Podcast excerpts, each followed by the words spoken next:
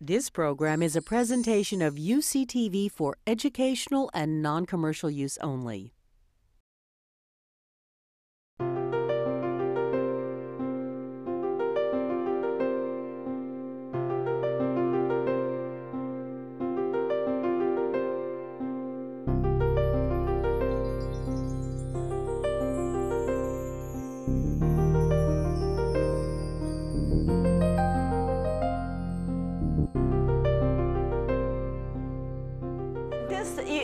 E- EBT business has been long in the making. Many people have contributed to it, and it really represents part of a new paradigm in healthcare, which is instead of treating the symptoms of stress with excessive dependency upon drugs, medications, and procedures, we can now, because of the advances in neuroscience in the last 10 years and our understanding, much of which has come from people in this room, rewire the stress response. We can go right to the root of the problem. So that all of these things we've considered to be problems, which are just mainly symptoms of stress, can be more apt to be treatable. What this is, is um, an integration of stress research, neuroplasticity, and attachment theory. Are you still with me? Okay, so again, it's making me feel very old.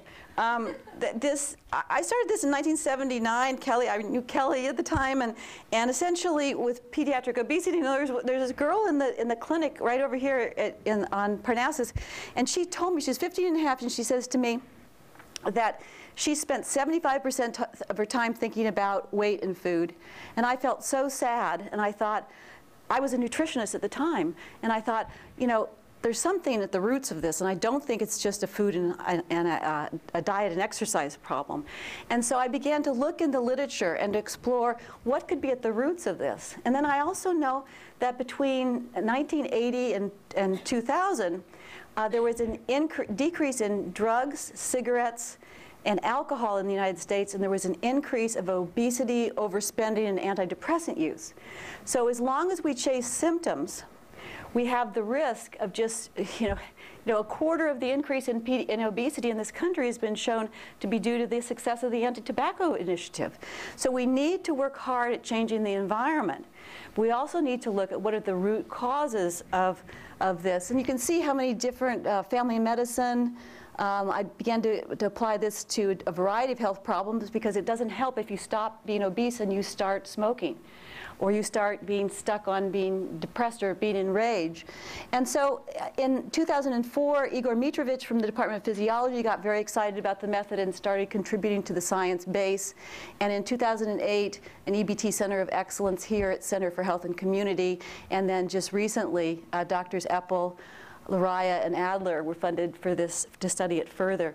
So what I want to do is just say that I, I do deeply believe that particularly because of the human spirit, but also because of advances in neuroscience, that people can change. It's just that the treatments need to be consistent with neuroscience.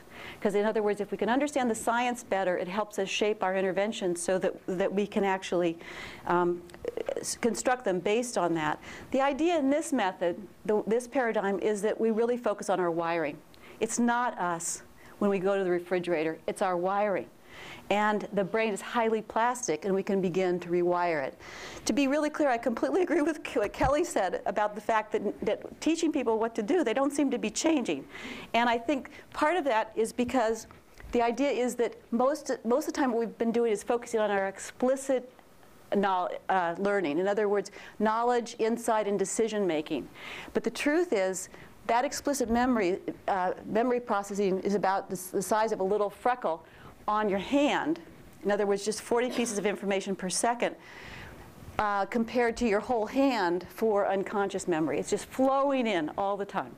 Okay, so the idea is that even how we self regulate is, is hidden in our unconscious impl- implicit memory systems. So, for example, when you say how you manage stress, you might say, well, I read the newspaper, well, I, you know, I talk to my friends, I have a cup of coffee with my partner, I go for a run, I meditate. But the truth of the matter is self-regulation is happening right now. So self-regulation is happening all the time. And so how you process daily life is, is what is at the roots of, of whether you move through stress or rather than getting stuck in it. So what I'm suggesting is that, that what, if we can, now that we know more about what's, what's happened, for example, Liz Phelps at LeDoux's lab at NYU, she's shown that we can actually rewire um, fear responses. Um, Jeffrey Schwartz at uh, University of California, Los Angeles, he has shown that you can change addictive drives with OCD through rewiring. So again, right as we're, we're speaking, there's so much research coming out on neuroplasticity. And so how can we take that information to look at various stress symptoms, including compulsive eating?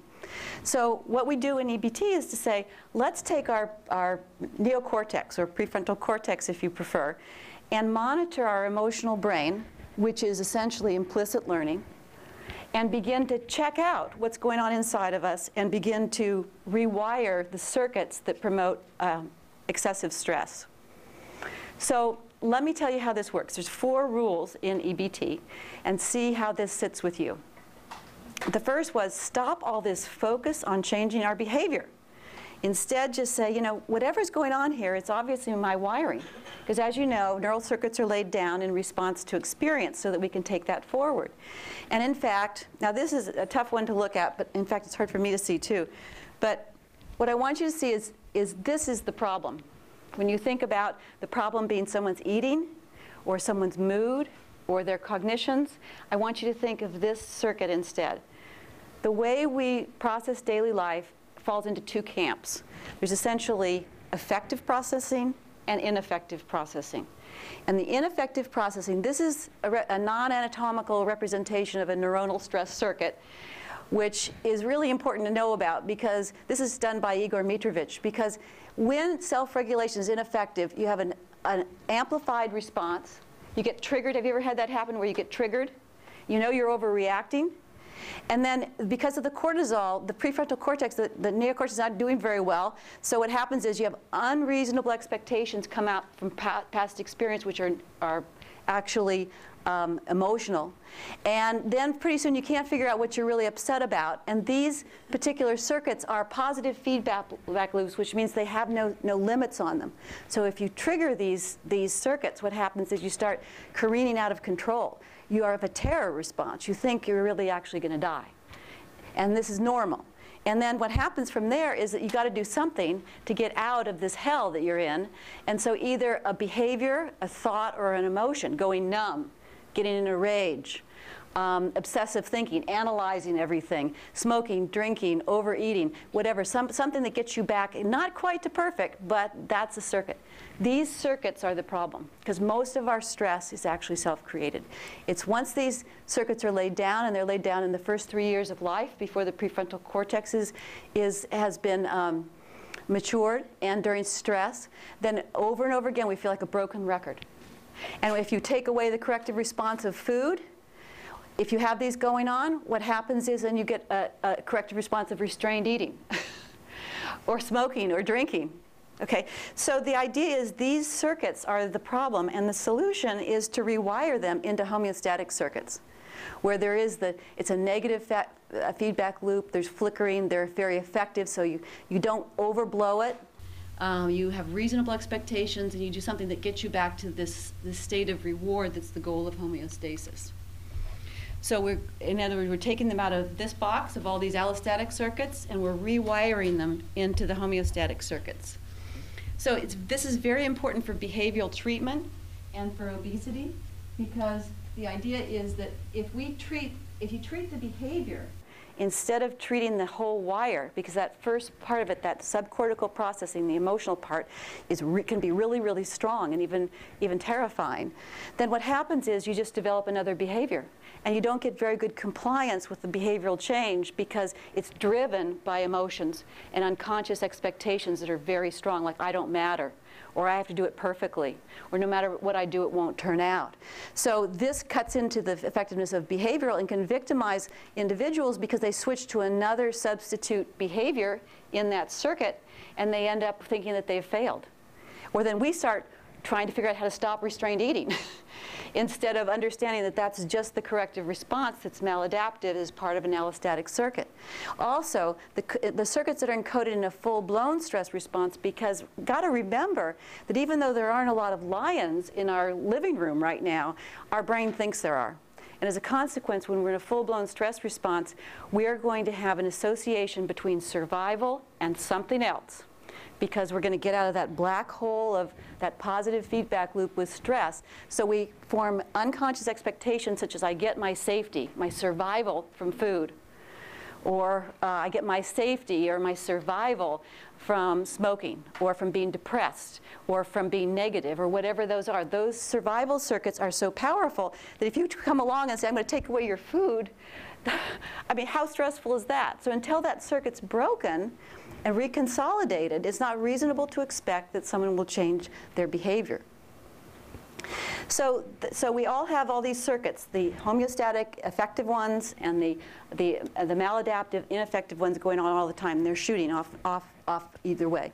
And what's important is that these circuits actually trigger brain states. And this is basically axiomatic for physiology, which is that as, as the, um, as stress increases, the dominant brain area goes from the, the neocortex all the way down to the reptilian brain. So a different part of our brain is in charge, is, in, is dominant, depending upon uh, how much stress we have. And this is just survival of the species, that the fact is the lower parts are quicker. So this is universal. These things I'm sharing with you are, are universal. They're not just uh, this person or that person. If you just put brain states arbitrarily, we're using five here. Uh, what happens is the more you go into a stressed brain state, the more emotions, thoughts, and behaviors become extreme. What I want you to know is it's normal for them to be extreme. It's normal. And because there's a lion chasing us. And so we're going to go to extremes. And it's not wrong or bad. It's in fact normal. And so because of that, it makes it easier because we can actually figure out characteristics of different brain states. So let's say we have, we have five brain states here. One is feeling great, you know. uh, four is what I was at noontime when I was anticipating coming up and giving this talk. So you can see the whole range. And then predictably, see if I can get this to happen, not happening. Um, cognitively, you know, when we're at one, brain state one, we can think magnificent thoughts, we're creative, and then it goes down here from there until we're completely irrational and obsessed. Uh, emotionally, joyous, and joy is not happiness. You can be happy at five eating ice cream, believe me. Joyous is a brain state in which you have uh, neural integration, in which you have a, a connection. Um, and you have a sense of being able to feel both the positive and negative feel, feelings at a higher level. In other words, balance and, and reward circuitry activation, that kind of glow you feel in your body from a sense of meaning. All the way down to being terrified What's important about this is that in our medical care system now, we'll look at people in brain state four or five and say, well, are you depressed? Are you anxious? Are you in rage? Are you numb? Are you manic high? What is it? And then the reason we do that is because we're looking at, at medications. But in fact, they're all interchangeable at this brain state. Okay? It's one or, one or the other. We all, in that brain state, we're all that way. Relationships go from being intimate to merged and disengaged, and behaviors, when you're at at brain state 1, apples taste great. At brain state 5, you know, give me a break. You're not going to want them because you're in a different brain state. Also, when we're treating something like compulsive eating and get really narrow about things instead of treating, treating the stress, we might say, well, behaviorally someone's in, in brain state five and they're, they're having binge eating disorder, right? In that, in that moment, they're in brain state five. And so the fact is that they may have four or five destructive behaviors. It's going to be extreme, oversleeping, undersleeping, ex- over-exercise, under. And there's all these other symptoms of stress that are going on that are making it really difficult to treat this with effectiveness because we're not really seeing the whole person. We're just seeing their diagnosis. So all of these brain states you, you and I and everyone in this room have five people inside of us at each of the brain states. And we spend different amounts of time in each of those brain states. But all of us, and I, I, find this to be very liberating to say, I get to be at brain state five, and I'm as extreme as I need to be at five, like everyone else in the human race. So the idea is that those brain states, there's not, you're not good when you're at one and bad when you're at five. They're just brain states, but they have different consequences.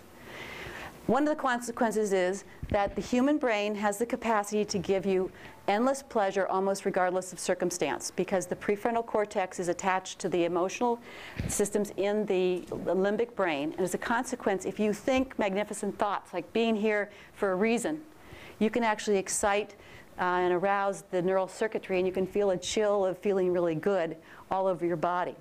There's only one, one limit which is you can't be in stress because you can't focus when in stress, and you've got the whole, um, the, the, all of the survival drives going. And number two, it can't be anything you ingest, inject, or acquire.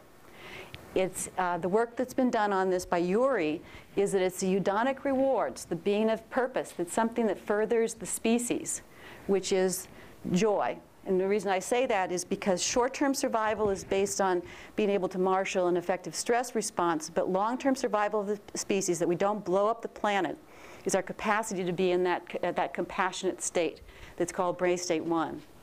So lifestyle rewards, um, and when we're in, in, the, in the stress states, what happens is we can't access natural rewards. We're reward insufficient. And we can't get the eudaimonic rewards of, of you know, being uh, in a state of well-being and in, in, a state of, of giving back and doing more for the planet. Um, and as a consequence, we have to default to hedonic rewards. That's the only reward we have left. And the brain's reward-driven, so it's going to get one, one, or the, one way or the other. So these brain states, as we know from Bruce McEwen's work, uh, tend to become persistent. And we, in, with enough stress and enough re repetitions of, there's enough wear and tear, um, on the body and mind, that in fact um, uh, we get stuck in that state and then we, we don't even know how we could ever feel good again. But the truth is we can begin to um, train the brain to decrease the strength and dominance of those circuits of ineffective um, processing and increase the others. And the way we do that is just go back to Mother Nature. And in, in fact, in secure attachment, a parent resonates with a child at all five of the brain states and brings the child back to a state of one. That's what moms do and dads do.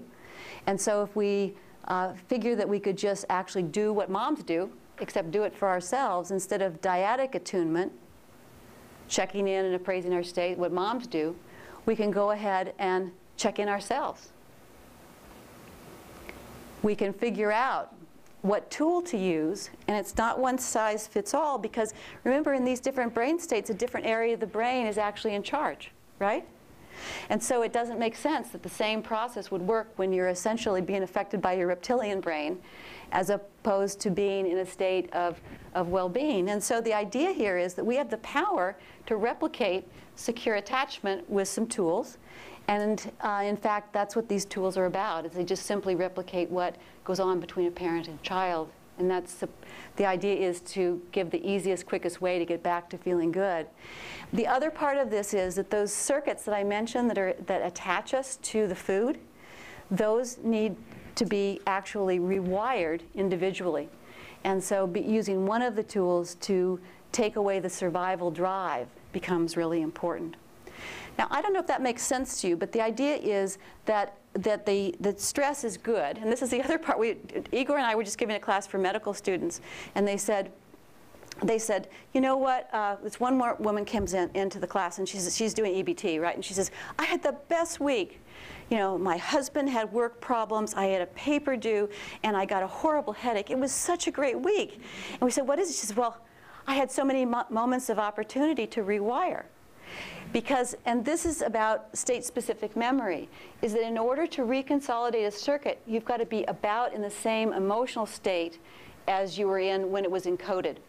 So it means that all five states, it's drawer-wise in the brain, all five states are good because she was in brain state four, which is optimal for rewiring.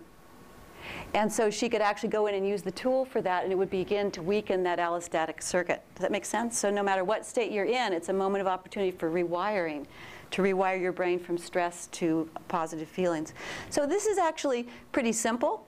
You go through your day and you check uh, to see what level of stress you are in. And then you just use the tool that mirrors secure attachment. And that's the easiest, quickest way to get back to brain state one where you feel rewarded and balanced. And these are brain-based tools, so we've begun to actually translate it into other languages. And the idea also is to know that this is not easy. I want you to know that this is not easy. It takes about four weeks of an introductory course. That's what we've given for faculty, about 100 faculty here through the Chancellor's Council on Faculty Life, is it just to figure out in your prefrontal cortex in your, what, is, what to do. And then you've got this emotional brain that really likes to be stuck in stress, and so you've got to coax it back to brain state one over and over again. So we start in an allostatic state, and in that state, the brain prefers to be in stress. So you you know, if you have moments of joy, it's going to feel stressful right? So what you're doing is retraining that brain because it only learns by experience, not by insight or decision making or knowledge. So you just say, okay, it's a new world for me. I'm going to move through my day, and why not get to one? Why not get to one? I, I have the tools to get from each of the states back to one. Why not do it more of the time? And so just it's a practice throughout the day. Switch, checking in, identifying your number, moving to one over and over again until your brain learns this, this new state of homeostasis. And then what happens is it becomes easier to lose weight. Uh, the stress symptoms begin to fade. Uh, we start to be so, uh, have so much emotional joy, such natural joy in our lives, that uh, we even forget how we used to feel. And that's one of the problems because it goes from conscious memory into unconscious, and you don't really know why you feel better, but it's because you've been able to potentially um, experience a different way of processing stress. So this is one study um, on, that was conducted at UCSF. And in, as you know, with most interventions, what happens is that there's an effect during the intervention, then it slips back to where it was before. And that's our problem, the rebound. And, but instead, with depression, it, it stayed down. With weight, it stayed down. With exercise, instead of going to the gym and then skipping it, people were exercising because they felt great. They felt like exercising. Their, their mood had improved. And blood pressure went down. So we need this much more research on this method, but I think there are some implications for, uh, for, for compulsive eating. The first thing is if you, if you see someone and you get drawn into their specific stress symptom, uh, take a deep breath and stand back and say, this makes perfect sense that they would be doing this. They're stuck at brain state three or four or five, and this is just one of the symptoms that's there that they're presenting to me, but there might be others. And the solution is to get their brain state uh, that, that's um, a set point moved up into the homeostatic range. So the problem is the stress circuits. And we, can we know now that we can begin to reconsolidate them. Second is uh, turning off the, asking someone to change their behavior when they have unstoppable survival drives to overeat does not seem uh, to be a good idea. Uh, we, you know, because what happens is then you develop all these other symptoms. So instead, let's encourage a healthy way of living, natural pleasures, but let's first rewire the circuits that are creating unstoppable drives for that particular external solution. And last, um, the idea is to rewire self-regulation so we spend more moments of the day at, at, at brain state one and then begin to change lifestyle, medical care to offload stress. So that's the idea is that, that we have an opportunity now with these breakthroughs in, in neuroscience to think of these novel interventions to perhaps rewire self-regulation and not necessarily get so uh, focused on one particular stress symptom because for ex example, the girl that I mentioned to you who said that she spent 75% of her time thinking about diet and weight, what happens if I stopped, did something or other to stop her drive to overeat? And she still was stuck in stress. She was still wired at brain state four or five. She'd develop another symptom. Then I'd have to chase another symptom. And she'd have to chase it. And she'd blame herself because, you know, she hadn't, it hadn't worked out. So um, my suggestion is that there's a lot uh, that we're now learning about neuroscience and that there's a lot of, of possibility in just using secure attachment and rewiring our brain from stress to joy so that not just one symptom fades, but the whole range of them possibly could.